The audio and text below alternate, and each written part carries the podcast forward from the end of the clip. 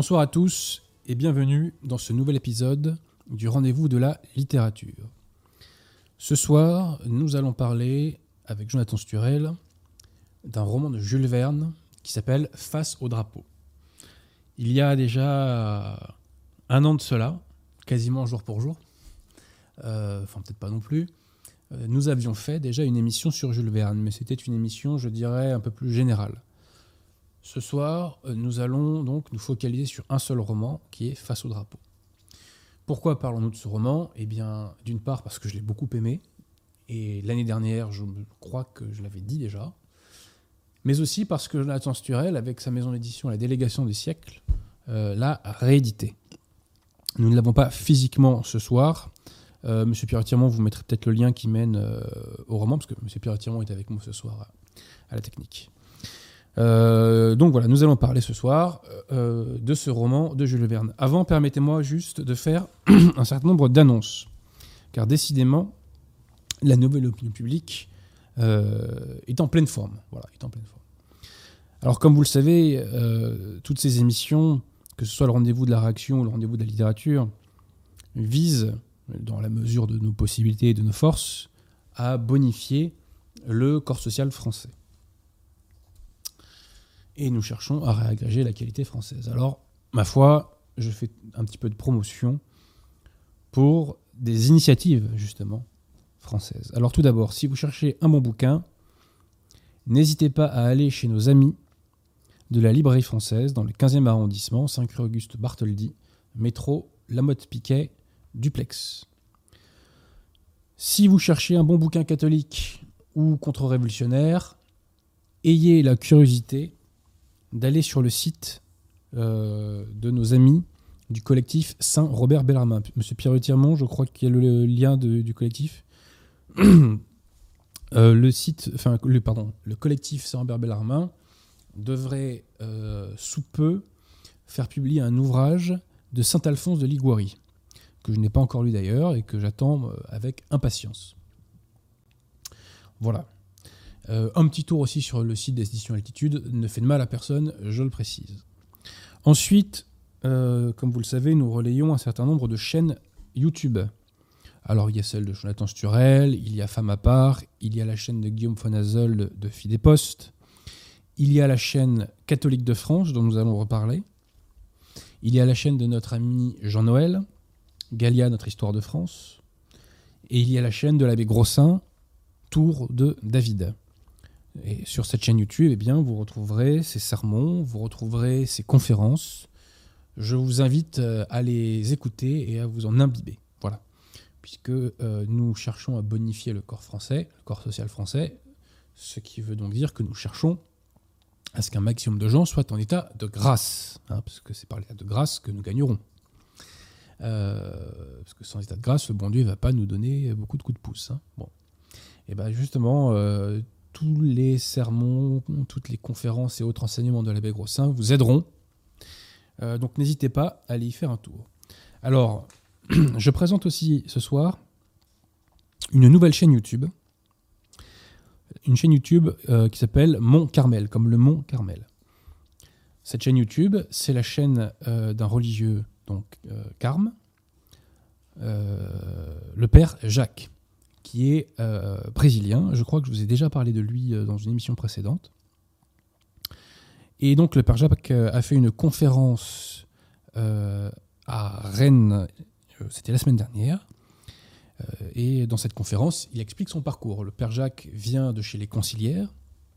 À la base, il avait été entre guillemets ordonné, vous savez pourquoi je mets des guillemets, euh, par, euh, bah, par la hiérarchie conciliaire. Et il a cheminé.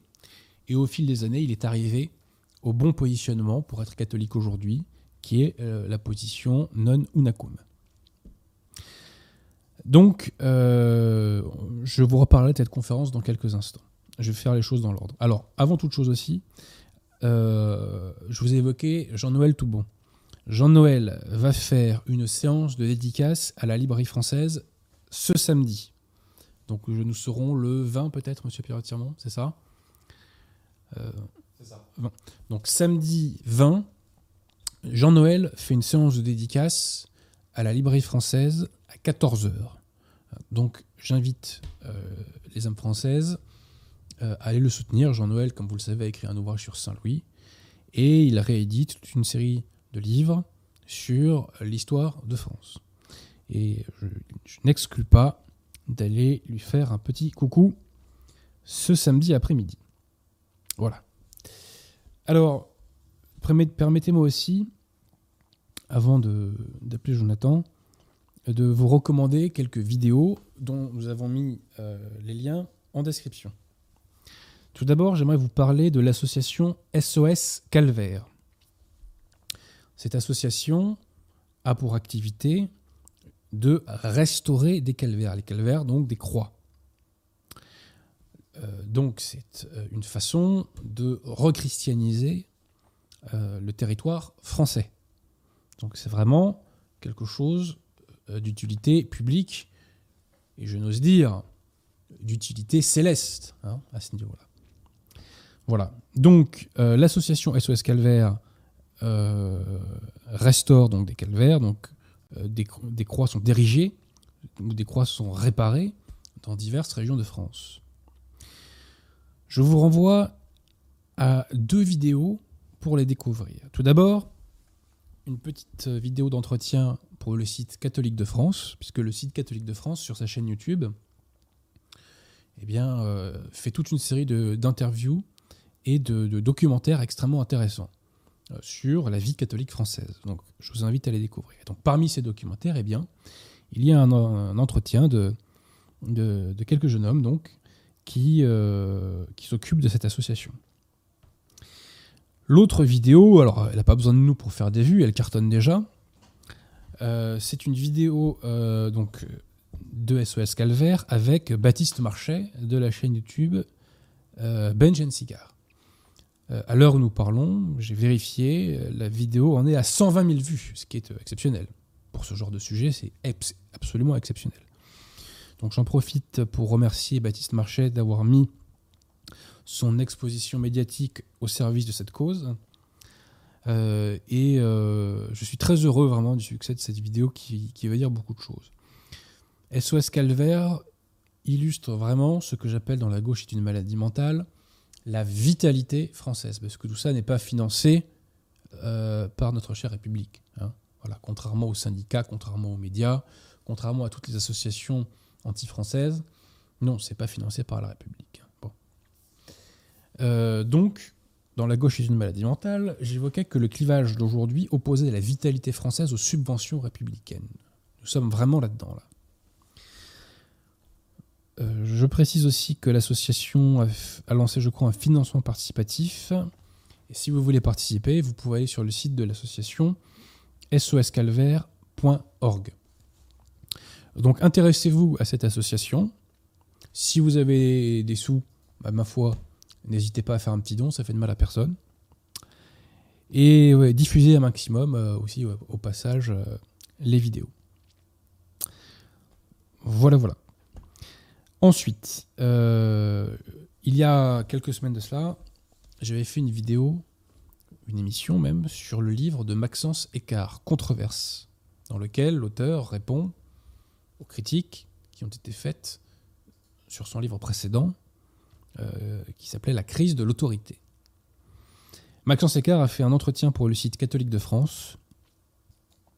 Je vous invite euh, à aller le voir. Maxence Écart un langage très clair, très précis, alors qu'il parle quand même d'une matière qui n'est pas forcément simple. Sa grande force, c'est qu'il fait de la théologie de façon pointue et précise. En mettant échec et mat, c'est contradicteur soit en passant, tout en euh, étant très accessible sur la forme. Voilà. Donc intéressez-vous aux ouvrages de Maxence Écart et à sa vidéo, et n'hésitez pas d'ailleurs euh, à la diffuser. Ensuite, Guillaume Fanazel a fait une vidéo qui s'appelle France 2031, euh, dernière chance. Cette vidéo a été postée non pas sur YouTube, mais sur Odyssée. Ceci posé, il y a un lien YouTube qui mène à euh, la vidéo euh, qui est donc sur Odyssée. Je vous invite à écouter cette vidéo et à la diffuser un maximum. Guillaume donc s'interroge sur les causes de la décadence française. Et il en conclut, tout comme votre serviteur, que les premiers responsables de la situation, ce sont les Français, qui ont cessé d'être ceux qu'ils sont. Voilà. Donc je vous invite à voir cette vidéo de Guillaume qui est très réussie, qui est une sorte de, oui, de documentaire quasiment. Euh, voilà, donc euh, puis Guillaume a toute une série d'initiatives hein, que je vous invite à soutenir. Je vous renvoie à nouveau vers sa chaîne Fidepost sur laquelle il y a des vidéos qui sont généralement, même toujours, frappées du bon sens. Voilà, alors ensuite, un mot sur la conférence du Père Jacques, dans laquelle celui-ci détaille son parcours spirituel, qu'il a mené des conciliaires jusqu'à l'Église catholique, et donc en adoptant la position d'Anunakum je pense qu'il est de plus en plus dur de plaider qu'on peut être catholique sans être un unakum aujourd'hui. Voilà. Le bon Dieu en jugera, mais euh, quand on est unakum bozo le clown, euh, ça me paraît compliqué. Ça me paraît compliqué de ne pas être schismatique. Bref. Donc ce qui est intéressant dans cette conférence, bon, il y a plein de choses intéressantes dans cette conférence, mais j'insiste ce soir sur une chose. Le Père Jacques évoque que dans son cheminement, lorsqu'il est passé chez les dominicains d'Avrier, qui sont donc des lefévristes, eh bien, le père Jacques, qui était donc un clerc conciliaire, s'est fait réordonner validement par monseigneur Williamson. Voilà qui est extrêmement intéressant. Pourquoi? Pourquoi? Depuis le début des années 2000, voire euh, dans les années 90, des auteurs catholiques c'est-à-dire non unacum, ont fait la démonstration irréfutable que euh, le pseudo-sacrement de l'ordre chez les conciliaires, euh, tel qu'il résulte de la réforme Paul VI du 18 juin 1968, est invalide. Invalide. Démonstration a été faite de l'invalidité du pseudo-sacrement de l'ordre chez les conciliaires.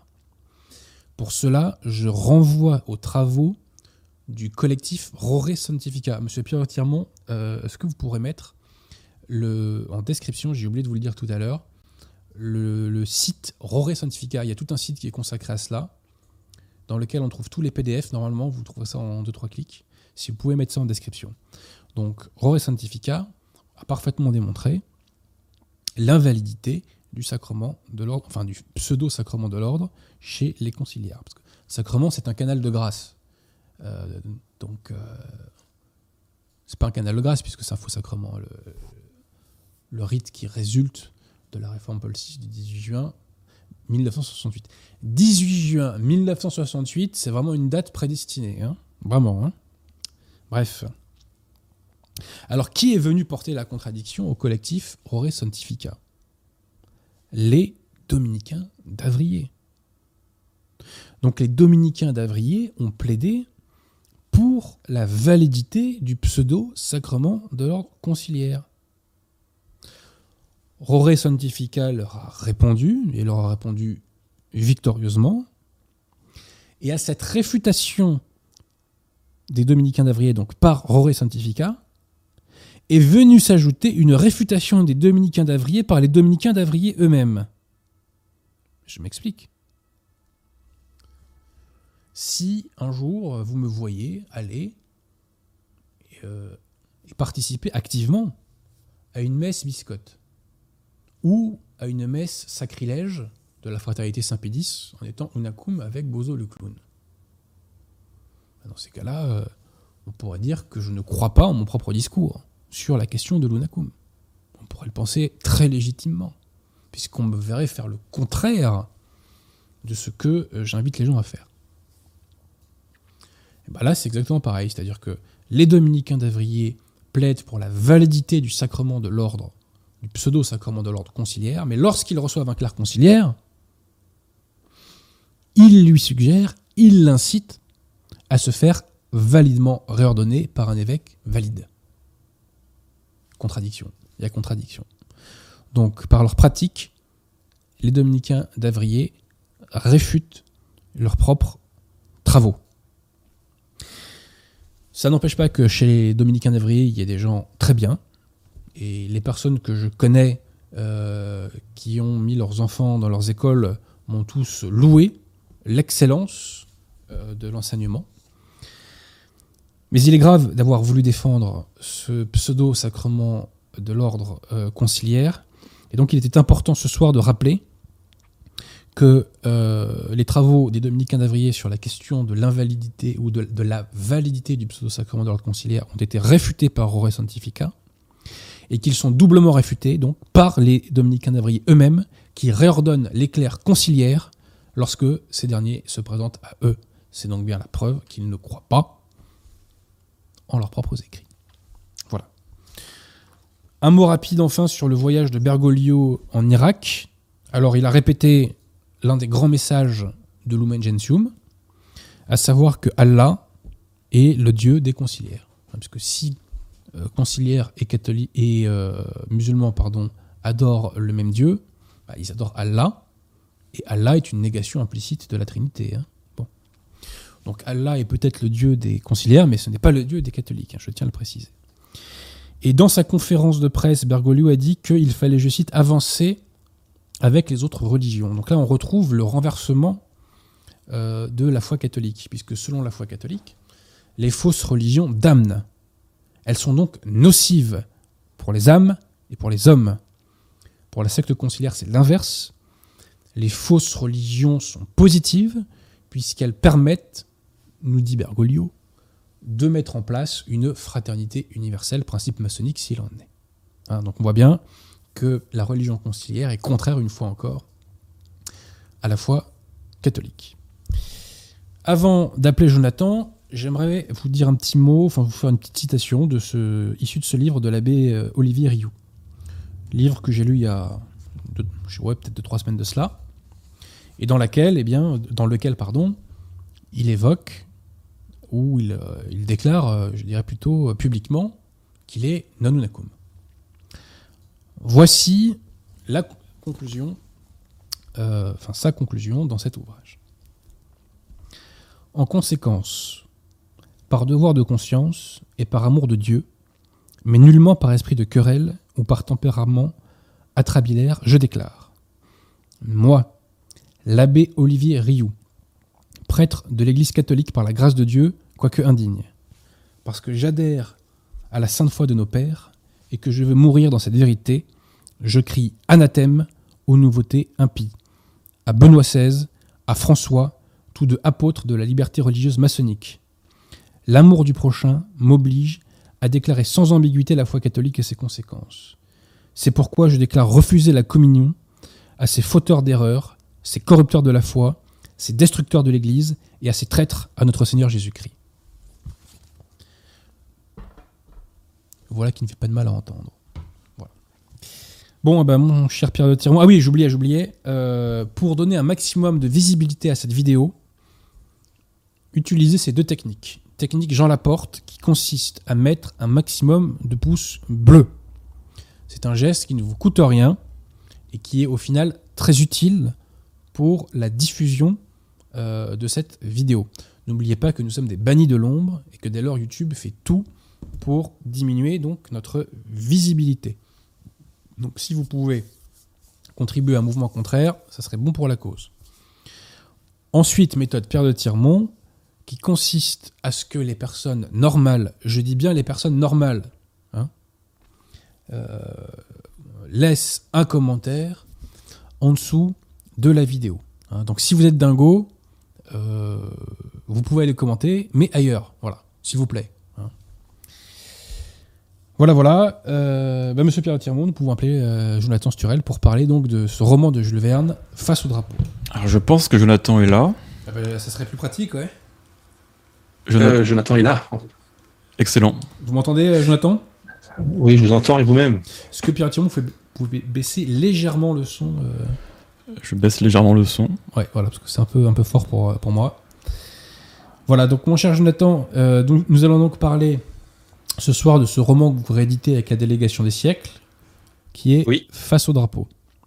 Tout à fait. Face au drapeau que j'avais loué l'année dernière, ne sachant pas, parce que je n'ai pas de don contrairement à Léonie dans l'affaire Dreyfus, hein, moi je ne peux voir ni dans le passé ni dans le futur, n'est-ce pas?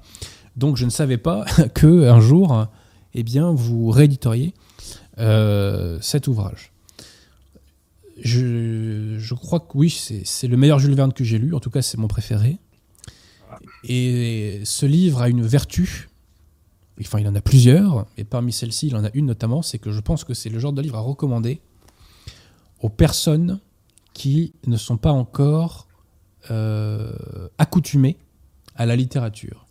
Et je pense que c'est un bon ouvrage pour rentrer dans la littérature française. Et cet ouvrage se distingue notamment, selon moi, en tout cas, par son rythme. Euh, par son rythme haletant. On est vraiment dans une aventure et euh, on a vraiment à chaque fois envie de savoir ce qui va se passer à la suite. Quoi. Voilà. Euh, je crois qu'en anglois, on parle des climax, c'est comme ça qu'on dit pour les fins de les fins d'épisodes d'une série. Moi, je connais le. Non, enfin, il y a un autre mot en tout cas pour. comment on appelle ça, Pierre Vous savez, vous? Le cliffhanger. le cliffhanger, comme le film avec Stallone alors. D'accord, ok. Cliffhanger. Ouais. Et, ah ouais, moi, je balance les références, hein, attention. Hein, attention.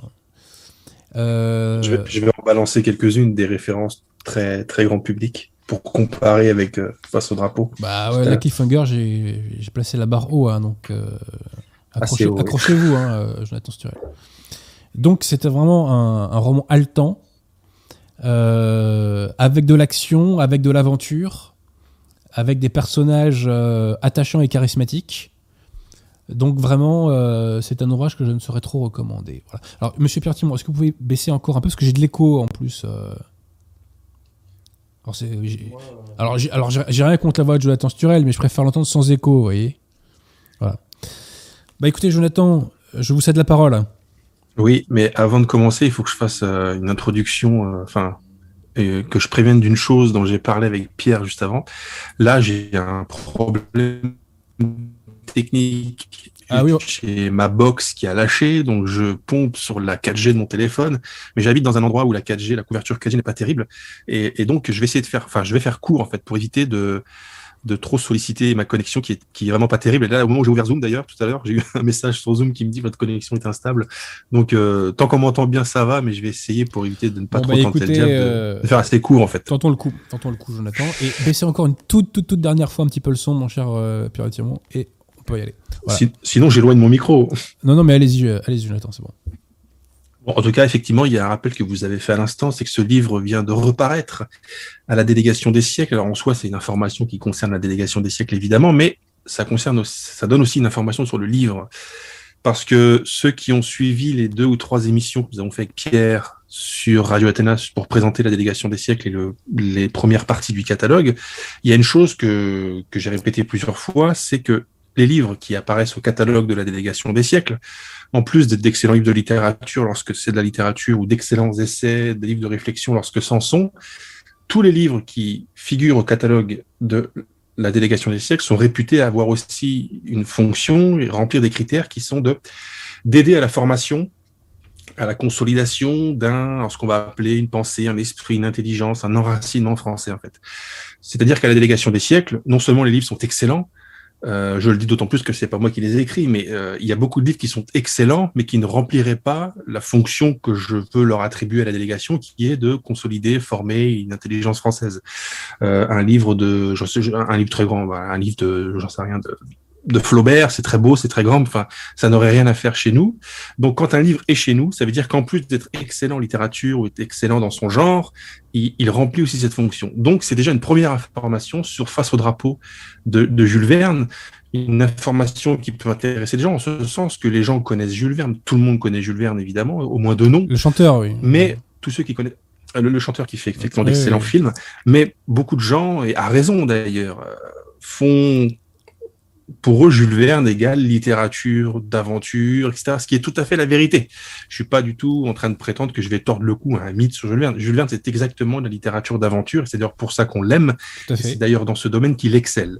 Mais le fait qu'un Jules Verne se retrouve à la délégation des siècles signifie qu'il y a des livres de Jules Verne qui, en plus d'être des livres de Jules Verne, c'est-à-dire sont tout tous les paramètres de la littérature d'aventure, etc., remplissent toutes les fonctions d'un excellent livre de, d'un excellent roman d'aventure, remplissent une autre fonction, et c'est pourquoi je, je dis que Face au drapeau n'est pas à proprement parler comme on pourrait dire de certains autres livres dont on a déjà parlé ici, comme on pourrait dire par exemple des déracinés, un roman à thèse, un roman psychologique, c'est pas exactement ça, mais c'est un roman qui a une morale à la fin. Tout à fait. Que je ne vais évidemment, que nous allons évidemment dissimuler au, ah, ah, ce, ce, serait un crime de, la divulgacher. Ah ben oui. Alors, non seulement ce serait un crime de divulgacher la fin, le dénouement, mais il y a plein d'étapes dans la progression de l'intrigue qu'il serait également criminel de dévoiler. C'est pourquoi, lorsqu'on parle de face au drapeau, pour la raison que je vais vous dire un instant, dans un instant, c'est que on marche sur des œufs lorsqu'on parle de face au drapeau, parce qu'il faut néanmoins en dire quelque chose pour donner envie au lecteur d'y aller. Mais comme c'est un... Là, on m'entend? On vous entend. Enfin, moi, je, moi j'entends. Euh. Non, on m'entend pas. Si, si, moi, je vous entends. Si? Oui, allez-y, allez-y. Vous m'entendez par exemple? Ah oui, parce que j'avais eu mon petit bandeau qui disait votre connexion est instable. Bah, la connexion est instable, mais pour euh, l'instant, on arrive à suivre. Euh, donc du coup, forcément, ça m'a fait perdre euh, le roman de ce que je disais. Mais en fait, bon, alors si, si on arrive à suivre, je, vais continuer. Donc effectivement, la première information sur ce livre, c'est qu'il y, a une morale. Mais vous savez, c'est assez commun dans la vie, surtout à ces époques-là, mais c'est vrai à toutes les époques en réalité, une morale de fin. Alors c'est pas une morale comme on dit, comme on, de la manière des fables de La Fontaine. Vous savez, les, fables de La Fontaine, il y a une histoire, des animaux, et à la fin moralité. Euh, ce qu'on vient de montrer, c'est ceci. Il y a aussi une morale à la fin des nouvelles de Balzac au début de la comédie, où généralement on pose une histoire, un développement, des personnages s'opposent et à la fin, Balzac nous dit, ben voilà, si telle perte de petits pois, voilà la morale de l'histoire. Et ben dans Face au drapeau, il y a en quelque sorte une, morale. Euh, morale, c'est pas le mot qui, dans son sens péjoratif. Vous savez, c'est pas de la, c'est pas de la moraline, c'est pas nous faire la morale. C'est diffuser une morale, c'est-à-dire une, une, pensée, parce qu'en fait, quelque chose qu'on a tendance à oublier chez Jules Verne, c'est qu'il avait aussi à titre personnel, à titre individuel, à titre humain, à titre intellectuel, des opinions. Anti-Dreyfusard. Jules Verne avait des opinions. Il par exemple refusard et il était par exemple au, inscrit à puisque c'était la Ligue qui s'était créée en opposition à la Ligue des droits de l'homme, qui avait donc été fondée par le camp d'en face, le camp de Dreyfusard, et donc le camp de ce qu'on pourrait appeler les gauchistes de, l'époque. donc Jules Verne n'a pas adhéré à la, Ligue des droits de l'homme, il a adhéré à la Ligue de la patrie française, et, et c'est quand même pas, pas rien du tout. Certains disent la Ligue des droits de l'OL, mais bon, c'est... Poursuivez, cher ami, poursuivez. Oui. Et, tout à fait. Donc en fait, le, livre en lui-même, face au drapeau, euh, c'est un livre qui est paru en 1896. Alors ça paraît loin, évidemment, 1896, ça paraît loin, et pourtant l'écriture, le style dont vous parliez, le rythme même, et le thème, en fait, ne sont pas du tout datés. C'est de la littérature populaire, d'une part, c'est-à-dire que c'est de la littérature accessible, avec tous les ingrédients d'une littérature populaire réussie, c'est-à-dire une intrigue prenante, des personnages sur lesquels on peut très vite se fixer parce qu'ils sont attachants, des dénouements, des coups de théâtre, etc. Donc c'est, généralement c'est un petit peu la recette d'un excellent Lupin, par exemple.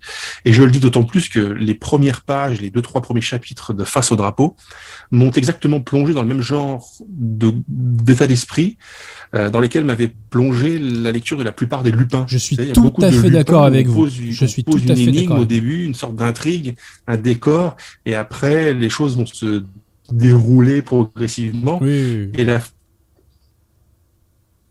Ah, là on vous a perdu. Eh bien, vous voyez, comme quoi. C'est revenu. Comme que je ne me suis pas trompé, ou alors on se trompe tous les deux, mais ce serait étonnant. Non, non, mais c'est revenu. Par exemple, pour quelqu'un de là. Et là, on m'a retrouvé ou Ouais, on m'a retrouvé. C'est bon, c'est bon. Je m'en excuse, hein, c'est vrai que je vous avais pris. Non, non, non, mais écoutez, on fait comme on fait avec les moyens du bord, cher ami. Pour l'instant, ça fonctionne, profitons-en. Profitons-en. Alors, je disais effectivement, les gens qui auraient lu déjà, les gens qui nous écoutent, qui auraient déjà lu des lupins, qui auraient apprécié les lupins, sont d'ores et déjà assurés qu'ils vont apprécier face au oui, ça, c'est sûr et certain. Donc, euh, je, je, je, je, redis, quand je dis que le livre date de 1896, je pourrais entendre, comprendre que des gens me disent c'est un peu vieux tout ça, 1896. Enfin, vous n'avez pas des choses un petit peu plus récentes, un petit peu plus fraîches.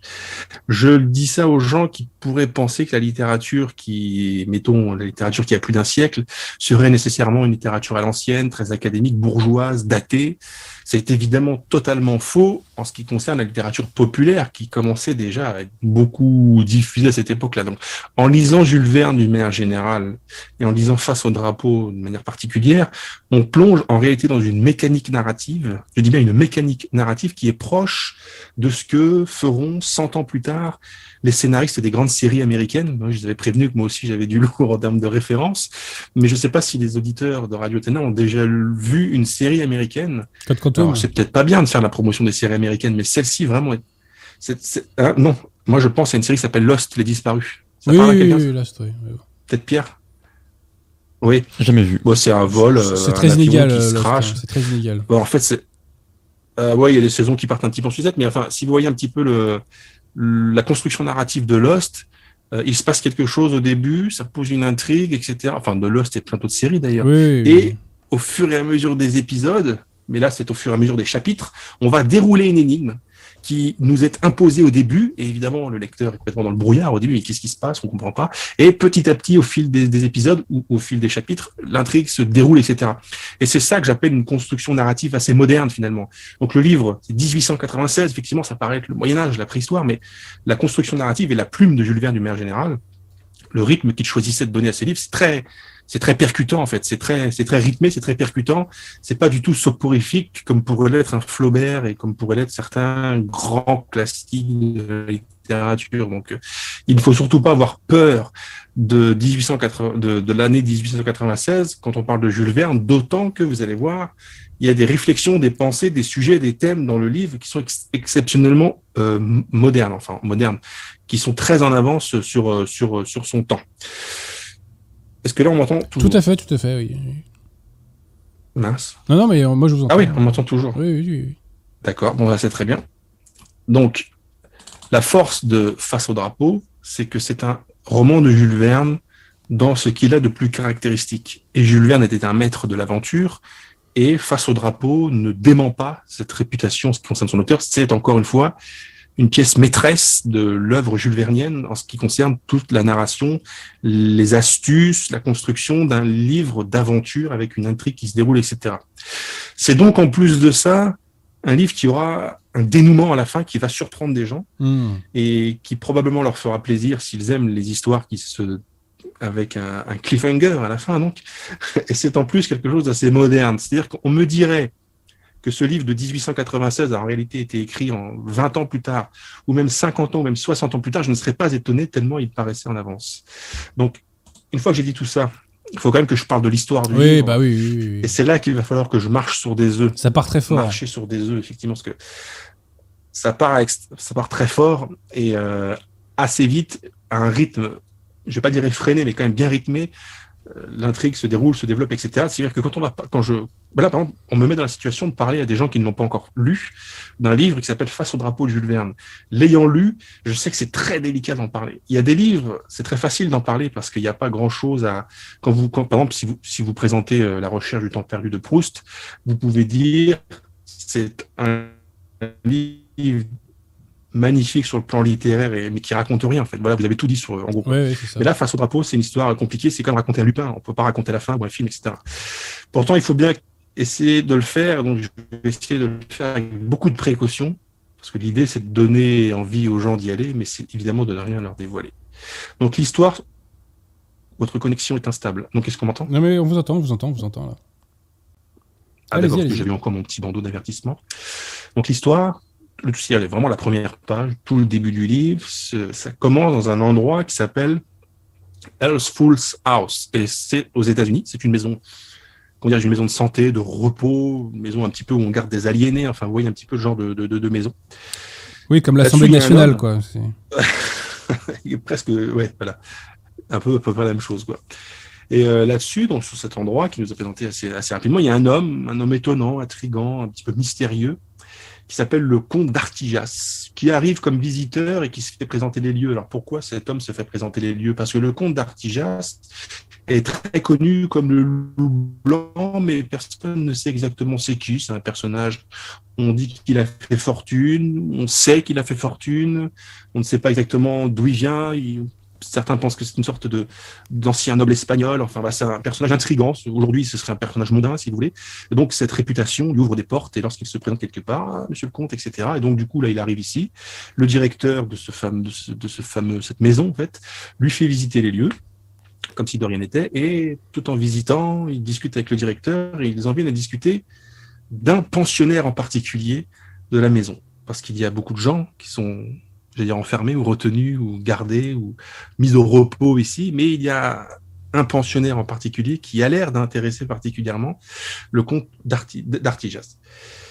On ne le connaît que de nom, et ce pensionnaire s'appelle Thomas Rock. C'est un Français, c'est un scientifique, un inventeur de génie, mais il est interné ici parce qu'il a perdu la raison, le pauvre bonhomme, après des péripéties très particulières que je m'en vais vous raconter de suite.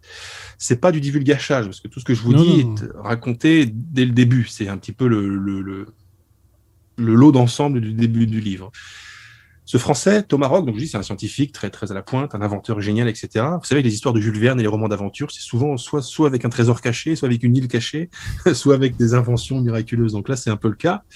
Et euh, cet homme a inventé quelque chose qui est du domaine militaire, en fait, quasiment l'ancêtre du nucléaire. Enfin, il a trouvé une solution pour créer un explosif, bah alors j'allais dire particulièrement explosif, c'est-à-dire euh, quelque chose de spectaculaire. Et lorsqu'il aura fait ça, il va présenter au gouvernement de la France, puisque c'est un citoyen français, voyez, cher gouvernement de la France, que j'ai créé imaginez l'avance que ça peut nous donner sur les autres nations en cas de guerre si on avait, si vous aviez ça à votre disposition, etc. C'est, c'est, enfin, c'est comme si vous voyagiez dans le temps euh, sur une bataille médiévale et que vous fournissiez aux gens de votre camp des fusils mitrailleurs, quoi. Euh, par exemple, si vous, si vous aviez à l'armée de Jeanne d'Arc des fusils mitrailleurs, je pense que ça aurait réglé les problèmes différemment. Là, c'est un peu la même chose. Il dirait l'avance technologique que ça, que ça conférerait à notre armée. Mais le gouvernement dit non, monsieur, c'est, c'est trop dangereux. Votre, truc est incontrôlable. C'est trop puissant. C'est trop nombreux mais vous voulez la fin de l'humanité, c'est pas possible. Donc il est déçu. Donc il va voir un autre gouvernement, puis un autre, et en fait personne ne veut de son invention. Il se sent trahi, il se sent défait, il va perdre la boule, le pauvre. Il va en perdre la raison. Et il va en concevoir une immense rancune déjà contre son gouvernement, contre la France en réalité, contre les gouvernements, contre l'homme, contre. Il va devenir fou en fait. Il va devenir un peu dingo, et c'est ce qui fait qu'il se retrouve dans cette maison de repos aux, aux USA parce qu'il a été interné, si je ne m'abuse, sur ordre du gouvernement américain. Ben oui. Parce que le, gouverne le gouvernement américain à qui il est allé proposer son invention a dit non, non, trop dangereux, etc. Mais on n'a pas envie que ça se trouve dans les mains d'un autre gouvernement. Donc cet inventeur un peu génial, mais un peu dangereux, on va l'enfermer. Quoi. Là-dessus, le comte d'Artignas, qui a fait semblant de s'y intéresser, mais sans plus que ça, se retire diplomatiquement. Merci, monsieur le directeur, au revoir, etc. Mais en fait, il va revenir dès la nuit suivante, projet qui est de capturer Thomas Rock, parce que lui se dit les gouvernements n'en veulent pas de ce truc, ben moi ça m'intéresse en fait. Donc ils vont, ils vont revenir de nuit pour euh, kidnapper ce, ce, ce, génie français, qui d'ailleurs est flanqué d'un gardien personnel à, titré ou attribué, qui s'appelle Guédon ou Gaydon. Vous verrez plus tard, en lisant le livre, pourquoi vous avez le... Voilà. il renferme lui-même un secret que je choisis volontairement de ne pas dévoiler ici, mais le gardien personnel de Thomas Rock est lui aussi porteur d'un secret que le lecteur découvrira. Alors à partir de là, les hommes sont capturés, malheureusement, ou heureusement, parce que sinon il n'y aurait plus d'histoire. Euh, et à partir de là, donc, Jules Verne va convoquer, comment dirais-je, sa science de l'énigme et du mystère pour rendre le récit volontairement opaque et intrigant. Je disais tout à l'heure, c'est cet art de provoquer notre curiosité en ne lâchant à notre curiosité que des petits indices au compte-gouttes. Donc en fait, si vous voulez, je ne sais pas si c'est l'impression que ça vous a fait, il y a quelque chose d'excitant intellectuellement et même nerveusement à lire quelque chose dont on voit bien que c'est opaque, qu'il y a des trucs qu'on va, on va les découvrir dans les chapitres suivants, mais là on est frustré de pas savoir pourquoi lui dit ça, pourquoi lui fait ça, mais c'est qui lui exactement bah, si Et vous, Jules Verne si, joue avec Si vous permettez, euh, cher Jonathan, déjà au début, ce qui est très prenant, c'est la scène de la fuite, parce qu'en fait, euh, ils sont traqués. Euh, le, le comte, comment s'appelle-t-il déjà euh, D'Artijas. D'Artijas euh, est traqué euh, par les autorités américaines. Et la scène justement de la traque est extrêmement haletante. Et il y a un mystère déjà euh, dans, dans cette traque-là. La façon dont il arrive à échapper justement aux autorités américaines est, est, est déjà... Euh, enfin, il y a une explication qu'on a que, au fil des pages. Quoi, Plus tard. Ouais.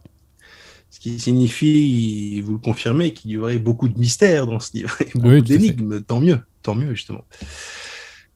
Après, comme on est dans un, dans un Jules Verne, et je vous ai dit, hein, la recette euh, qui marche à tous les coups sur un livre de, de- de Jules Verne, un livre d'aventure, les deux captifs sont emmenés dans le repère du conte, le fameux repère secret. Donc, toute cette partie est géniale, aussi géniale que peut à être de la littérature d'aventure, parce que nous avons tous les ingrédients, les ingrédients parfaits, c'est-à-dire, une- là, je ne sais pas si on m'entend, parce que j'ai Oui, on vous message, entend, on vous entend.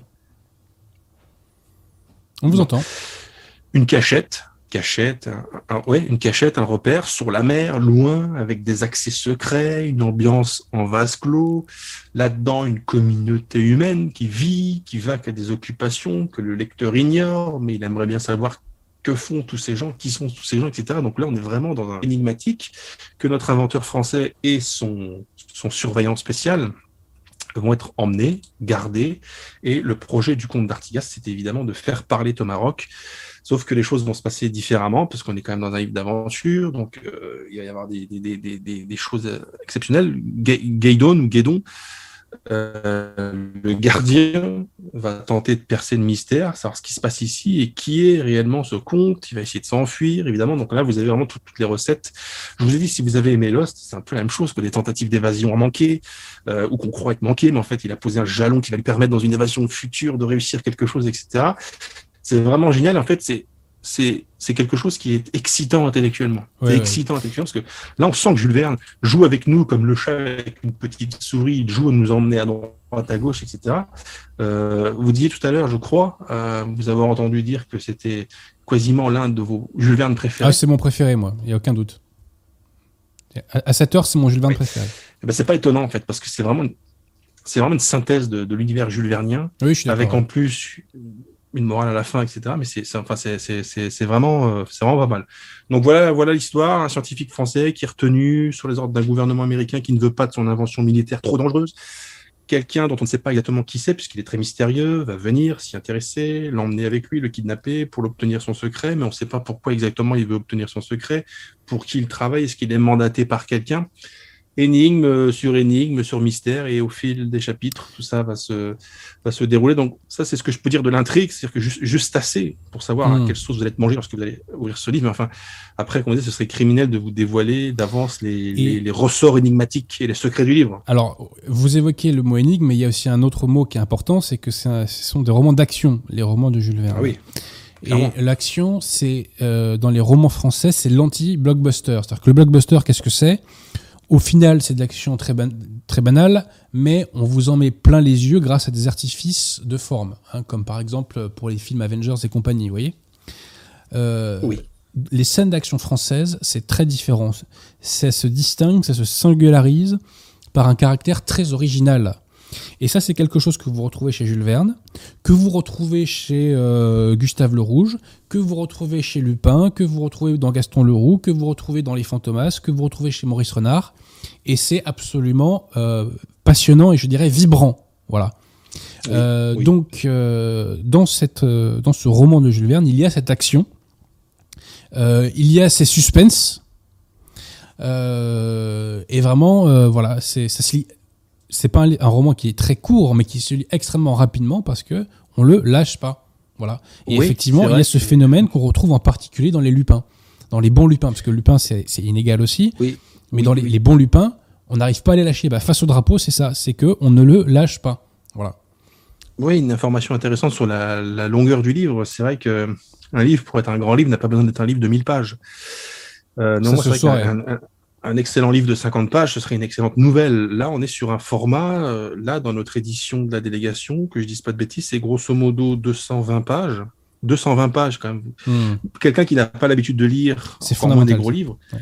quand même, 220 pages, il peut tenir 220 pages, et puis de toute façon, ces 220 pages vont lui en paraître 30, tellement ça passe vite, tellement Oui, on est pris dedans, etc. Et tellement on en ressort euh, émoustillé, entre guillemets, quoi. En plus, on le vend pas cher, on doit le vendre 12 euros, si je ne m'abuse. Ah oui, c'est cadeau là. hein.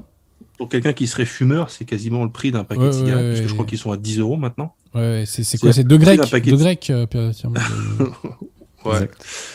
C'est ouais, c'est c'est deux grecs ou alors un paquet de cigarettes et un briquet, quoi. Et puis surtout, ce genre de roman, ce qu'il faut bien comprendre, c'est que à l'instar des Lupin, des Fantomas, des Rouletabille ou, ou même d'autres, de tous les romans dont nous parlons euh, ici au rendez-vous de la littérature, c'est que même si vous oubliez euh, en partie l'histoire avec le temps, ça vous colle à la peau, notamment parce que ça forge votre identité française. Parce que ces romans-là, ce sont des injections de France, et c'est ça qu'il faut comprendre, c'est que la littérature a, malgré elle, si je puis dire, un caractère identitaire. Et votre âme de français se forge grâce à des livres comme Face au drapeau. Faut bien comprendre ça. Ça ne vous quitte absolument jamais. Moi, il y a des romans dont j'ai oublié l'histoire, mais qui ont contribué à forger ma francité. Voilà. Oui. Et Face au drapeau fait partie de ces romans-là. Je l'ai lu l'année dernière, mais il a renforcé ma francité. on peut, di- on peut dire, pour rebondir sur ce que vous disiez, euh, pas là à l'instant, mais juste avant, qu'il y a effectivement une, esthétique littéraire française de la scène d'action. Ouais, exactement. Rien, rien à voir avec le blockbuster américain où on fait péter des tours, etc., pour le plaisir de, de l'artifice. Euh, dans les, ro- dans l'esthétique Oui. littéraire française de l'action, euh, aucune scène d'action n'est superflue ni pour le plaisir de. En l'occurrence, dans, dans, dans Face au drapeau, toutes les scènes que l'on pourrait appeler des scènes d'action sont justifiées par le récit, sont toujours justifiées par le récit. Et vous savez, moi, euh, c'est peut-être parce que je suis un peu vieille école, mais euh, ce que j'appelle aussi, entre autres, l'esthétique de l'action littéraire française, c'est aussi ce qu'on retrouve, par exemple, une scène d'action typique qui aujourd'hui, pour les gens qui sont gavés et gorgés de Netflix, ça va leur paraître ridicule ce que je dis. Mais dans les Tintins, alors c'est pas français, vous avez compris que c'était belge. Ah, moi, je suis pour l'annexion de la Wallonie pour que Tintin devienne Bah, voilà. français. hein. Je vous le dis tout alors, de suite. mettons que français est déjà quasiment citoyen français, eh bien, vous savez, une scène d'action typique dans Tintin, ça peut juste être Tintin qui, euh, qui se déligote les mains et qui met un coup de poing dans le ventre de son assaillant. La- L'assaillant tombe sur le cul et Tintin s'en va en courant, quoi. Ça, c'est une scène, c'est c'est une, une- bah, c'est violent, c'est une scène violente, mais c'est une scène violente qui a une esthétique, etc. Moi, j'aime bien dans les BD ou même dans les versions animées de Tintin, quand il met un petit coup de poing, un coup de Ouais. poing dans le ventre de son, de son adversaire qui tombe sur les fesses. Ben, en fait, moi, moi, je trouve ça beaucoup plus séduisant et Ouais, esthétique sûr, ouais. que, euh, Ah, mais- je- je- que mais cher comment s'appelle le film? Oui. Tintin est une bande dessinée inégalée. Inégalable et inégalée. hein. C'est excellent, en effet. Ah, c'est c'est plus qu'excellent, c'est le summum de la bande dessinée, euh, Tintin. Et j'avais également aimé les, les adaptations animées, mais Ah bah c'était. sur France 3, là, c'était exceptionnel. Ouais, ouais, ouais, Ouais, exactement. ouais. Les aventures de Tintin. Enfin, ça, c'était, c'est toute ma vie, ça. Ah bah, bah, ça a marqué notre enfance. Hein. Ouais, Comme vrai, quoi, à l'époque, à l'époque, il y avait encore quelques bons trucs. Quoi. Ça- en fait, ça participe de la conception, de la consolidation d'un imaginaire, en fait, français. D'un imaginaire, euh, voilà, d'un imaginaire de, de gens qui nous, qui nous, Et Moi, par exemple, dans un film américain où je vois le mec qui sort la grosse Bertha et puis il, il, il- il tronçonne euh, 200 mecs, comme dans les films de. euh, avec un langage euh, vulgaire, etc. Voilà, etc. Euh, je me dis, c'est même pas divertissant, c'est complètement abrutissant, c'est c'est ridicule, c'est pas crédible, c'est c'est- c'est bidon. Par C'est contre, quand faussement viril. Ouais. Quand, quand Tintin il envoie un uppercut dans le foie de, de, de je sais pas quel, quel adversaire, je me dis, ça c'est typiquement le genre de scène qu'on peut vivre dans la vraie vie, quoi. Hmm. On a plus de chances à un moment donné d'être retenu par un gars à qui il faudra mettre un coup de poing dans l'estomac pour s'en aller que de sortir la grosse Bertha et de défourailler euh, tout le 93, quoi. Ça, ça n'arrivera pas tout de suite. Tout à fait. Tout à fait.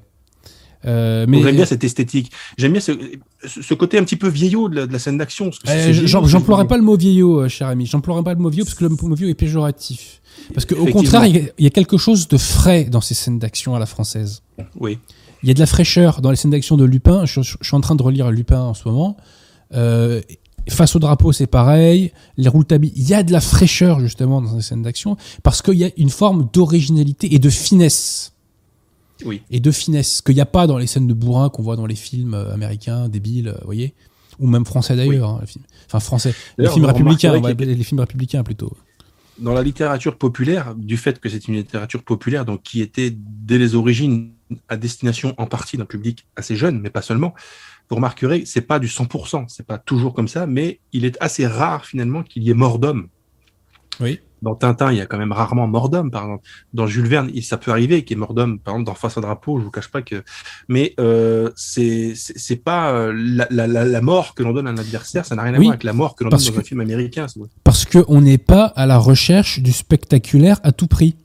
Voilà, on n'est pas. On, est à la recherche du panache, euh, Oui, le panache, ouais. euh, du mystère, de l'intrigue, de tout ce que vous voulez, mais on n'est pas le spectacle. Il peut y avoir des choses spectaculaires.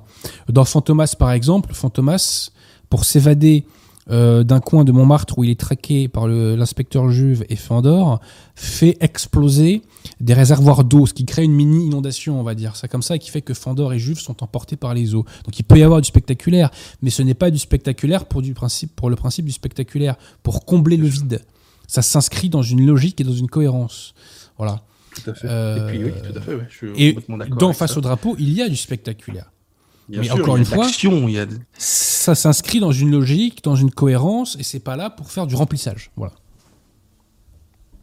Oui, exactement. Il y a aussi autre chose qu'on pourrait dire de face au drapeau. Je disais tout à l'heure que son histoire, enfin sa plume est très moderne, etc. Euh, mais euh, il y a des réflexions. Alors, la réflexion finale, dont on ne va pas dévoiler le contenu évidemment, mais il y a aussi euh, la question de quasiment de la- bah, de l'innovation technologique mise au service du militaire et de la guerre, qui pose des problèmes, qui posait manifestement à des gens, heureusement, des problèmes d'éthique, euh, des gens qui sont. On m'entend là? Oui, oui, tout à fait. des, voilà, des scientifiques dont le, le métier ou la passion, c'est par exemple de créer des bombes de plus en plus explosives, etc. Et là, Jules Verne nous parle d'un personnage qui, qui va créer quelque chose à destination militaire, en fait, mais extrêmement dangereuse, euh, par définition incontrôlable. C'est, euh, avant l'heure, euh, la question de la course à l'armement et euh, la question du, du- de la prolifération nucléaire, en fait, finalement. Hmm. Et dans le monde de Jules Verne, dans le monde de face au drapeau en tout cas, aucun État, on, on notera ça, c'est peut-être une naïveté de la part de Jules Verne, ou peut-être que c'était dans les mœurs de l'époque, mais je pense que c'est plutôt une naïveté. Oui, là, c'est une que- naïveté, oui. oui, c'est plutôt une naïveté, mais effectivement, aucun État au monde, euh, à l'époque euh, de, de- d'en face au drapeau, ne veut de cette invention. Parce que, euh, les États-Unis qui refusent oui, euh, les inventions des savants étrangers, bon, Non, ça sûr. cadre pas avec la réalité historique qui a suivi les décennies suivantes. hein. Qui plus est une invention qui effectivement lui donnerait, euh, enfin qui lui octroierait la suprématie militaire sur la surface Ouais. du monde pour longtemps. Pas le genre de la maison. Mais j'ai- j'ai- j'aime bien l'idée que dans l'imaginaire, bah, peut-être un peu naïf, mais peut-être un peu plein d'espoir et optimiste de Jules Verne, Mais- une telle, inve- une telle invention dangereuse ne recueille l'approbation de personne. Et j'aime bien l'idée que ça ne recueille l'approbation de personne. en Et, fait. et- et- et pourquoi? Moi, je vais vous dire pourquoi vous aimez. Parce que dans tous ces romans dont nous parlons, là, il y a un point commun. Les auteurs se sont pas concertés pour ça. Mais c'est des- comme c'est, c'est- ce- enfin, ce point commun, c'est que ce sont des choses saines. Et il y a- Oui. au final, il y a des messages sains. Voyez Et pourquoi? Bah, Parce que tout simplement, c'est l'émanation de l'anthropologie française. Voilà. Tout simplement. Et cette anthropologie française, avant d'être euh, salie et dégueulassée euh, par ce que j'appelle moi la République des Lumières, et par tout ce qu'on a connu et par ce à quoi on arrive aujourd'hui, c'est-à-dire les Césars 2021, eh bien, elle était saine. Voilà. Elle était C'est vrai saine. que c'est sain. Donc, face au drapeau, c'est l'anti-César 2021, en fait. À tout point de vue. La seule, À tout point de vue. C'est le dans vaccin. face au drapeau, dans face au drapeau, la seule personne qui vraiment s'intéresse c'est un, un, un, un vilain personnage, quoi. C'est le, le Oui. fameux comte. C'est l'ancêtre des terroristes, en quelque sorte. Ouais, ouais, ouais, c'est ouais, c'est un peu ça, ouais. En tout cas, on va découvrir sa véritable identité par la suite et son véritable métier, entre guillemets. Et donc, on ne sera pas étonné euh, qu'il s'intéresse à ça. Mais effectivement, dans cette, bulle de d'esprit sain, comme vous dites, euh, le seul personnage qui s'intéresse à une telle invention, c'est un mauvais personnage, en fait. Mais tous les personnages normaux, sains d'esprit, etc., ne, ne, ont peur d'une telle invention. C'est c'est pour ça que je vous dis, c'est vraiment euh, la question du nucléaire avant l'heure, en fait. Et, et ce qui est en plus génial, vous l'avez dit tout à l'heure, c'est cette chute. On a l'impression que c'est un petit peu comme, euh, vous savez, tout un poème qui est fait avec une chute à la fin qui donne le sens final, enfin qui, qui fait comprendre rétrospectivement euh, toute une série de scènes préalables, enfin de, vers préalables. Euh, là, c'est un petit peu ça, c'est que le truc, on le voit pas venir. Encore que, à un moment donné, il y a un petit clin d'œil pour donner un petit indice au lecteur, mais il, Jules Verne n'insiste pas dessus.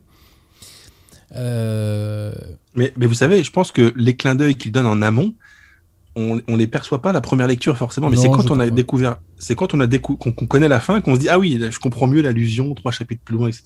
Mais comme nous deux là, on connaît la fin, on, on- on arrive à, à voir un petit peu les indices qui avaient été semés en amont. Mais peut-être qu'en fait, c'est comme dans certaines séries. Encore une fois, j'en reviens là-dessus, des séries d'aujourd'hui. euh, Il y a des choses qui, des, des dénouements, des rencontres entre deux personnages qui nous paraissent complètement anodines à au moment où on les voit, mais qui vont se révéler être euh, primordiales. C'est une clé de compréhension pour la suite de l'intrigue. Là, c'est à peu près la même chose. Quoi. C'est vraiment, comme on dit dans le jargon euh, de la boucherie-charcuterie, c'est bien ficelé. Quoi. Mais tout ça pour vous dire, je, je- peut-être que je me répète, mais j'insiste là-dessus. c'est que ce genre de roman, ce sont des perfusions de France. Ce n'est pas euh, discuter sur le sexe des anges. C'est pour renforcer la francité de votre caractère. Voilà. Donc Oui. j'insiste lourdement là-dessus.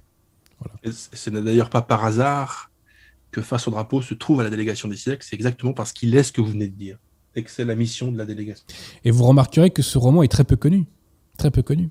Euh, moi, il m'a été euh, vendu et recommandé par un bouquiniste dont, dont- dont d'ailleurs nous avons parlé avec, euh, enfin, sur la chaîne des paluches et des bouquins, que nous saluons d'ailleurs, puisqu'ils font un très bon travail de vulgarisation de la littérature. Euh, et j'en avais jamais entendu parler avant, jamais. Alors, il faut dire que Jules Verne, il a écrit un paquet de, de romans. hein. Oui. Mais euh, alors Inigo aussi, parce que j'en ai lu un qui s'appelait Nord contre Sud, je crois, qui se passe pendant la guerre de sécession, et franchement, il m'a un peu déçu. Je l'ai trouvé assez banal, on va dire. Voilà. Euh, surtout que j'avais lu Face au drapeau juste avant, quoi. Alors, Face au drapeau, pour moi, c'est le meilleur Jules Verne que j'ai lu. Alors, vous, je crois, Jonathan, que vous aimez beaucoup aussi Le Château des Carpates, Oui. bah, qu'il faudra peut-être d'ailleurs rééditer euh, pour le. C'est tentant. C'est effectivement Ah très bah, c'est une tentant tentation, et là, même probablement envisageable.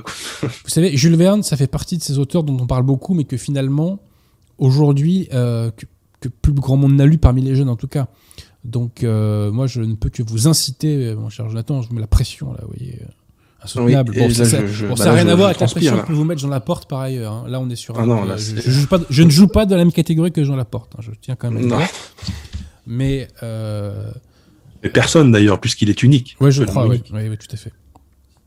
Euh, Et vous savez, voilà. vous savez ce que j'aime bien, vous savez ce que j'aime bien dans le fait de lire la littérature? J'en reviens à l'année 1880, la, la littérature qui a plus de 100 ans en gros, et euh, la littérature populaire de chez nous, pas populaire de chez nous. Ce que j'aime bien, c'est que mettons un livre qui est nouvellement écrit et qui est publié là demain. Je vais le lire, d'autres gens vont le lire, on va tous le découvrir là maintenant.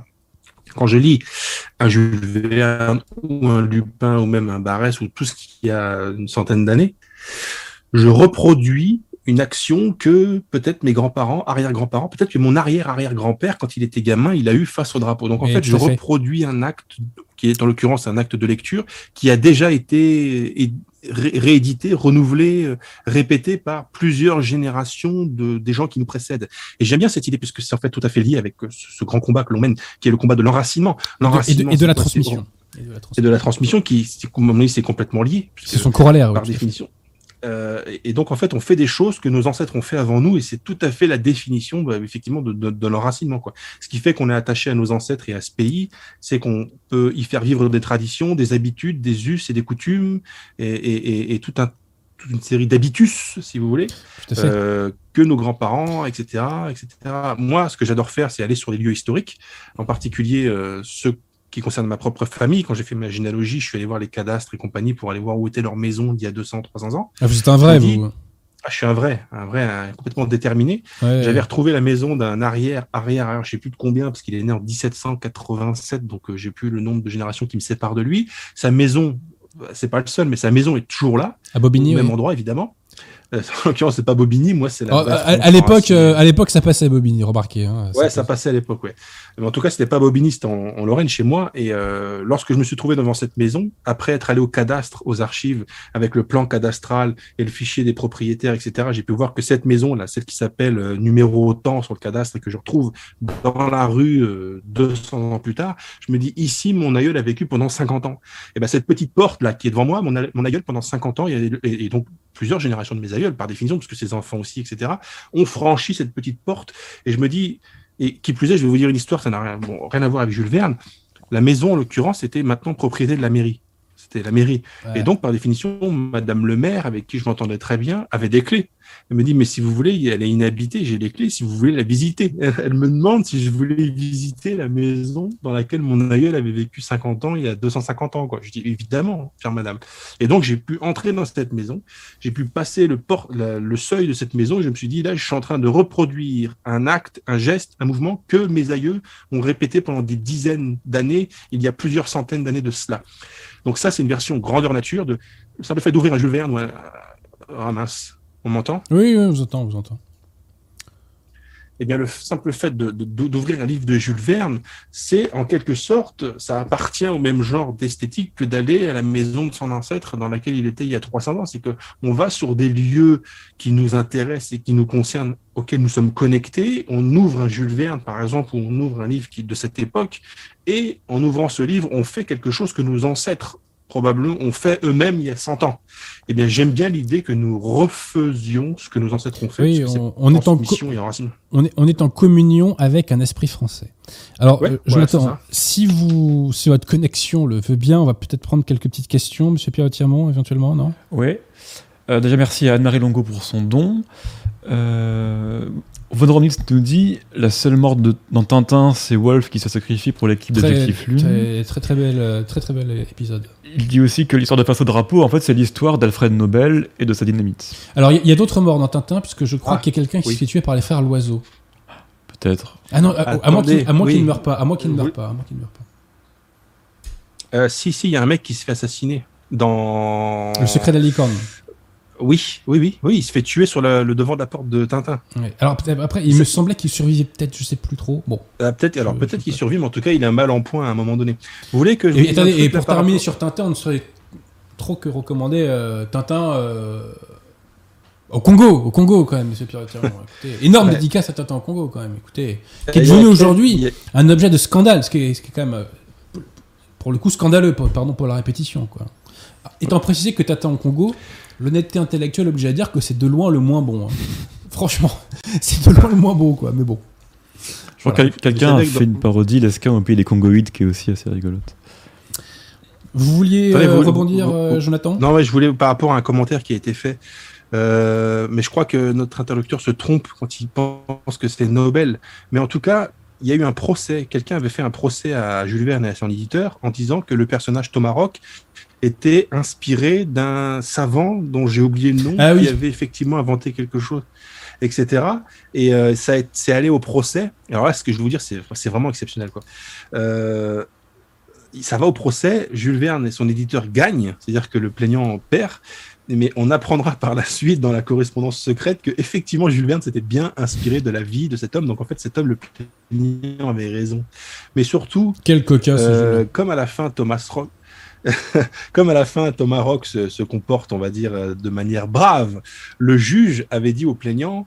euh, moi, je vois pas dans le livre de Jules Verne des preuves que c'est vous, etc. Mais si c'était vous, vous devriez vous en féliciter parce que le héros de ce, de ce Mm. roman bah, est un héros par définition. Quoi. Et j'aime bien l'idée d'un juge qui dit, mais au lieu de vous plaindre, vous devriez remercier Jules Verne de vous avoir fait, euh, de vous avoir transformé en héros de la littérature. Quoi. Mais c'était pas Nobel, par contre. Hein. Je crois pas. hein. Enfin, il faudrait Mm. vérifier, mais je crois pas. Mais il y a effectivement un lien avec une histoire euh, comme ça. C'est marrant. ça. La Guillopatria nous dit les romans de Jules Verne, Clovis d'Ar- d'Ardentor et Face au drapeau auraient été codés par Jules Verne et feraient partie de la fameuse énigme du trésor de Rennes-le-Château. Bon, alors là, vous, en- vous, sais savez, vous en savez plus que moi. hein. Je- je- Mais je- si, des gens ont, dé- ont- ont déchiffré l'énigme, c'est qu'ils ont ramassé le magot, alors j'imagine. Ils ont fait fortune. Il précise aussi qu'on Euh, prononce d'Artigas pour le compte d'Artigas. Et D'Artigas, un, c'est un arbitre de rugby. C'est pour ça que ça m'a fait rigoler. Mais euh, justement, en en fait, moi, moi, c'est un, problème que j'ai souvent dans le livre de littérature, c'est que par définition, je dis dans ma tête, comme tout le monde, et euh, un nom, bah, il passe dans ma tête comme ça, mais lorsque je me rends compte que je dois le dire à haute voix et que je l'ai jamais fait, je me dis, mais, mais, oh mince, en fait, comment on prononce ce nom, je sais même pas. Donc là, j'ai dit d'Artigas, parce que ça m'est venu comme ça, mais peut-être que c'est d'Artigas. hein. Bah, il, il dit d'Artigas, donc euh, vous avez probablement raison. Ah, il Euh, dit d'Artigas aussi. oui, problème. Bon, bref. oui, oui.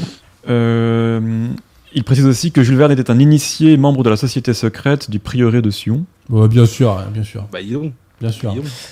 Euh, Pourquoi encore Fouquet Duplessis était des demande choses.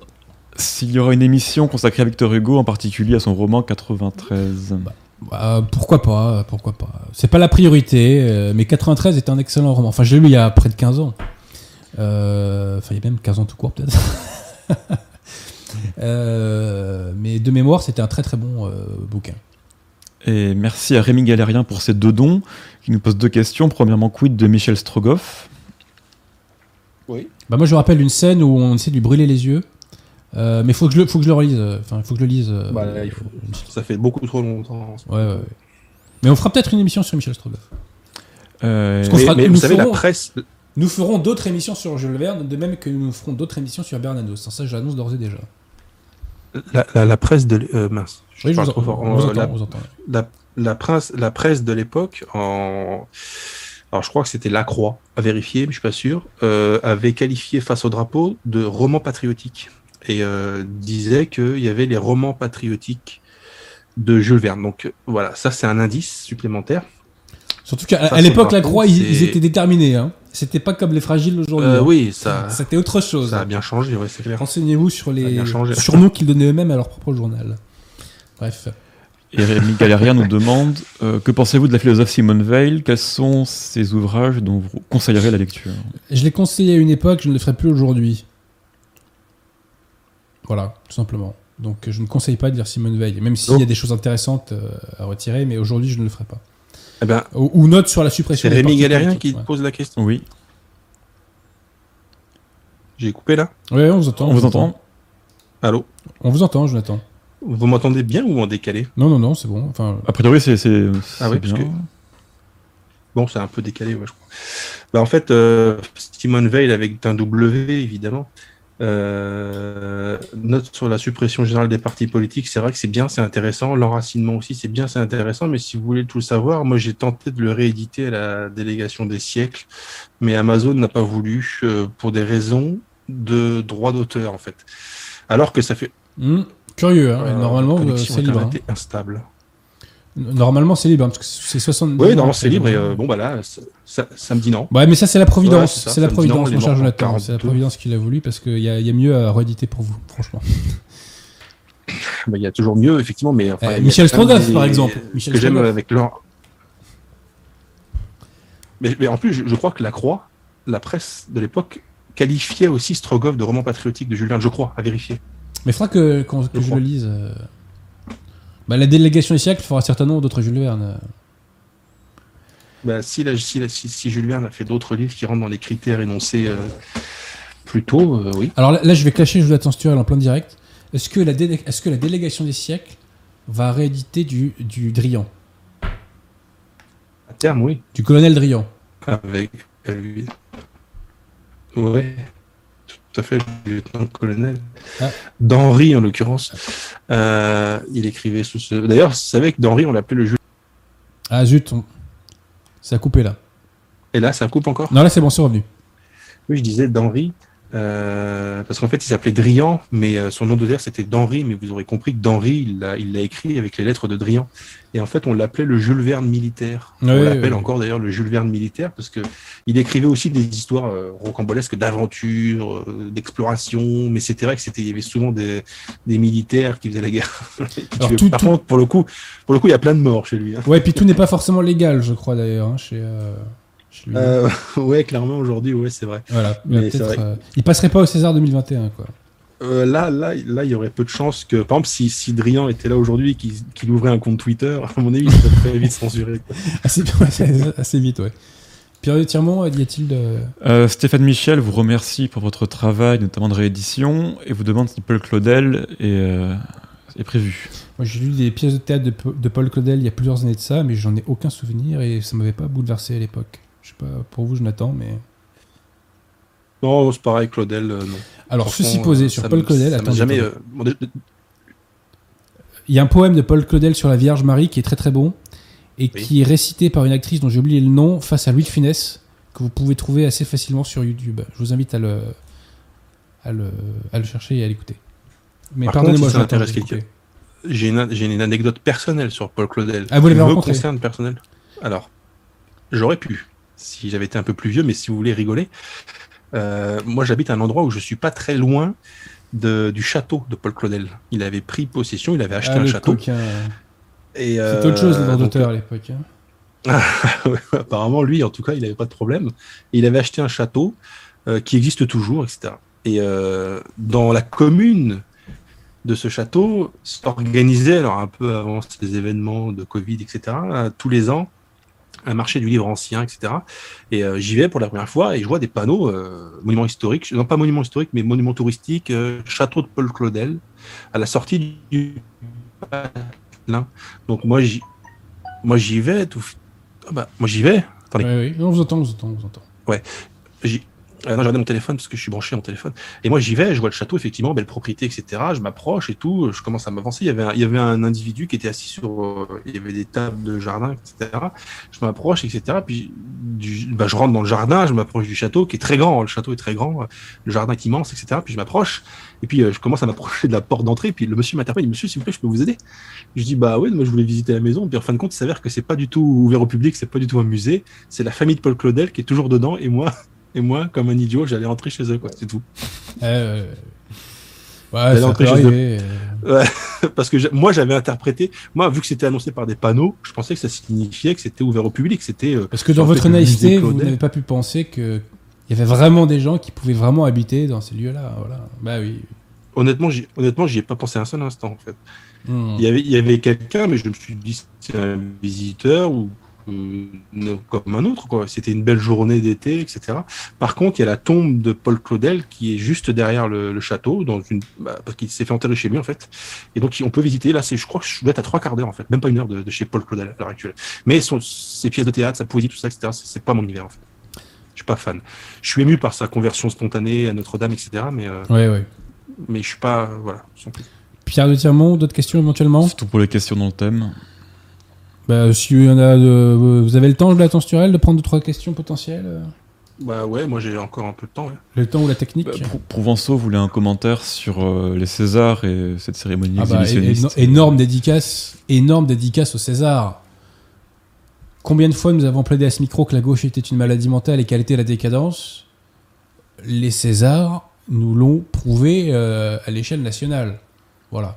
Donc après, on va enfoncer des portes ouvertes. Alors, je précise quand même que sur le code pénal, la dame qui s'est mise à poil là est une délinquante sexuelle, hein. puisque l'exhibition euh, de son corps euh, au public, c'est une infraction pénale. C'est à l'instar des fémènes d'ailleurs. Les fémènes sont des délinquantes sexuelles, selon le, Et- et- le code pénal. À ce propos, cher Adrien, vous qui êtes du, du milieu, qui, qui est-ce que l'autorité judiciaire pourrait se saisir de l'affaire Bah, d'elle-même évidemment qu'elle pourrait. D'elle-même, elle peut se Mais évidemment, le parquet euh, de- de- devrait le faire normalement. Mais bon, le, le parquet euh, est plus ou moins spontané. hein. Quand il s'agit de sniper Ouais. Fillon en pleine élection présidentielle pour faire gagner un candidat, il est plus ou moins rapide. Voilà. Quand il s'agit de châtier les délinquantes sexuelles au service du gauchisme, ou d'ailleurs certaines racailles, ou que sais-je encore, là, ça se fait pas. C'est curieux, hein. vraiment curieux. Vraiment curieux. Et coïncidence. si je devais dire en, en- en- en un mot, enfin en une phrase, ce que je pense de, de cette cérémonie, je dirais que la culture française depuis longtemps est un cancer. Et euh, ce qu'on a vu La euh, culture avant-hier la- soir, républicaine, j'aurais dit, cher ami. Oui, bien sûr. euh, Ce qu'on a vu hier La soir, culture subventionnée. subventionnée. C'est la, c'est- c'est la métastase de, de, de- de ce cancer, en fait. Ah, mais là, c'est- clair, ils sont en train de crever, là. Là, ils sont au bout, là. là, là, honnête- là, honnêtement, ils nous ont, ils nous ont vraiment raclé les fonds de tiroir. Il y a vraiment plus rien à espérer de ces gens. Quoi. C'est, énorme. ça- C'est allé très loin, quoi. Énorme dédicace à l'acteur noir. Moi, je sentais qu'il y avait euh, un coup fourré derrière tout Oh, simplement noir. Je sentais depuis le début qu'il y avait un truc derrière ce film-là, oui. Je le sentais. Ouais. Énorme dédicace à l'acteur qui, pour prouver Et- l'oppression, parce que le, le type gagne un César. C'est bien une preuve de l'oppression raciale qui, qui sévit en France, quoi. Vraiment. Hein, c'est... Et, et le mec euh, rend hommage à qui? Euh, À Monsieur Fourchette. Vous connaissez Monsieur Fourchette? Pierre de Tirement Non. qui a commis un viol avec une fourchette. Puisque un individu a été indemnisé pour avoir subi un viol de Adama Traoré. Ce sont les Mm. faits relatés par la presse. Je ne diffame pas, je ne fais que relever des faits. Et ce type rend hommage à Monsieur Fourchette. Non mais c'est quoi ce monde de fou là? C'est quoi ce monde un de monde fou de fous. Et, et, et pourtant, et pourtant, je pense que les Césars euh, ne sont pas au bout de, de ce qu'ils sont capables de faire. Ils, sont, ils, ils vont nous réserver d'autres surprises et j'ai déjà prévu laquelle. Ah ils ont cogné fort pourtant là. Bah, ils ont cogné fort, mais à- à- à- dans le climat actuel, à votre avis, c'est quoi la prochaine étape? C'est de décerner le César du meilleur espoir féminin ou du meilleur rôle féminin à, un- à une femme transgenre Ouais, ouais, et vous avez inverse- raison. ou inversement. C'est sûr et certain. Si, si là, raison. dans l'année écoulée ou dans, dans les deux ans, on nous pond un film avec un transgenre homme qui joue le rôle d'une femme, ou je sais plus trop donc euh, comment il faut lire tout ça, mais enfin vous avez compris, un transgenre, la presse de Bobo et compagnie va, va pousser ce film au maximum, il sera nominé, nommé au César et il, aura le César, c'est sûr et certain. Et, je dis que c'est aujourd'hui un acte patriotique de boycotter, de ne pas aller voir les pseudo-films du, du pseudo-cinéma français. Voilà. Je pense que les auditeurs de Radio Athéna ne sont pas assez bêtes pour aller mettre leur argent là-dedans, mais passez le message. N'allez pas stimuler cette industrie qui est faite pour lobotomiser, dans un sens anti-français, les populations qui sont en France. Voilà. Et, et d'ailleurs, c'est l'occasion pour nous de remercier Jean Castex d'avoir fermé. Oui, attendez, on va remercier le Covid aussi. hein. Excusez-moi. Euh, le Covid euh, a eu beaucoup de méfaits, mais, dans, euh, dans tous ces mots qu'il a générés, il y aura quand même un bien, c'est qu'il a euh, mis quand même un gros coup dans les tibias du pseudo-cinéma français et qu'il a flingué la culture de daube euh, du, cinéma, du pseudo-cinéma français. voyez. Et Voilà. un, un autre bienfait euh, du Covid, c'est que l'année 2020 a été celle au cours de laquelle, depuis très longtemps, le nombre d'entrées de nouveaux immigrés était le plus bas. En fait. Alors, est-ce que les chiffres sont vrais aussi, euh, cher ami? Bah, comment comment, comment serait-il faux? Alors non mais euh, pff, euh, mais euh, Macron était parti sur une moyenne de 280 000 par an. Donc au niveau des Légaux, vous avez le chiffre précis euh Non, je n'ai pas le chiffre précis, mais je, je- je suis à peu près sûr d'avoir lu que D'accord, ok. c'était son plus bas historique à cause du fait que, bah, que les aéroports étaient Bah, fermés et compagnie. Quoi. Rassurez-vous, mon cher Jonathan, nous on va on va battre les records encore plus nous, à ce niveau-là. Rassurez-vous, c'est ça, rassurez-vous. c'est ça l'objectif. Faire plus fort que le Covid. Euh, D'autres questions euh Ah, merci Adrien Gallien pour son don. Et Romney précise quand même que le discours d'ouverture de Marina Foy, c'était contre la dictature sanitaire, donc c'est un point positif. Oui, oui, oui. Enfin bon, écoutez. Oui, mais contre, contre la dictature sanitaire, dans le sens rouvrez nos théâtres. Ah oui, non, c'est ouais. tout ce qui eux, ils sont contre la dictature sanitaire parce que ces braves gens, euh, on tape dans leur portefeuille. Puisqu'ils arrêtent de notre. Ils, ils ne peuvent plus nous piquer notre pognon. Mais oui, Donc ça les désespère. Vous c'est voyez complètement intéressé. Quoi. Voilà. Donc effectivement, euh, j'allais dire l'argent n'a pas d'odeur. Si, si, il en a en l'espèce. Voilà. C'est tout pour les questions. Bon, bah, est-ce que vous avez un mot de la fin, mon cher Jonathan? Euh, bah, oui, bah, enfin le mot de la fin, c'est que bah, vous, on l'a dit, euh, Cliquez, on l'a dit cliquez. plusieurs fois. mais voilà, dans le lien, je pense que Pierre aura pensé à mettre euh, le lien vers euh, pour acheter le livre Oui. en fait à la délégation des siècles. 12 euros, euh, ça va quoi. Ouais, non, ah, franchement, c'est très honorable. euh, Vraiment. C'est un roman que je ne saurais que trop conseiller. Vraiment, euh, moi j'ai pris un immense plaisir à le, à le lire. Et je le relirai volontiers. Voilà. Euh, par ailleurs, euh, Voilà, si, la Providence le veut, mes deux ouvrages sur le maréchal Pétain devraient sortir, bon bah écoutez, d'ici deux ou trois semaines. Ça sera selon, Ah. les- les- selon ce que la Providence veut ou permet. Voilà. Donc, ouais, vous vouliez rajouter quelque chose, Sturel Mm, non. ah, je, je pensais. Non. Et je tiens à signaler que Euh, dans l'un de ces deux ouvrages sur Pétain, j'insiste beaucoup sur le Pétain de 14-18, dont l'action est complètement occultée, parce que Pétain, ça ne se limite pas à Verdun. hein, je tiens à le dire. Et il a notamment joué un rôle très important dans les trois, euh, pour, enfin, pour contrer les trois offensives allemandes euh, du premier semestre de 1918. Nous reparlerons de tout cela en détail. Et, pour ceux qui voudraient voir à quoi ressemble aujourd'hui euh, ce qui était le PC, Oui, le quartier oui, général, oui, le. QG, si vous voulez, de, le poste de commandement de, du général Pétain euh, dirigeant les opérations de Verdun. C'est, ça se passe chez moi, à Souilly. C'est la mairie de Souilly qui avait été désignée pour servir d'état-major. Et euh, j'étais allé en 2015, 2000 2015 là-bas faire quelques voilà bon l'état-major existe toujours le bureau de Pétain est là il y a des, des documents d'archives etc il y a une petite vidéo sur ma chaîne YouTube de 5-6 minutes Charmante. euh, charmante. qui est une, ouais, charmante, euh, sans prétention, mais euh, ce sont les images qui sont intéressantes, qui parlent, parce qu'on voit euh, effectivement des, des, des- choses intéressantes. Et euh, lieu forcément chargé d'histoire, parce que Verdun, c'est gigantesque, et euh, c'est de, cette, de cet endroit, de cette pièce en particulier, enfin pas seulement de la pièce, mais de cet endroit, que les opérations ont été di- dirigées, et quelles opérations, puisqu'on parle de la plus grande bataille euh, Ouais.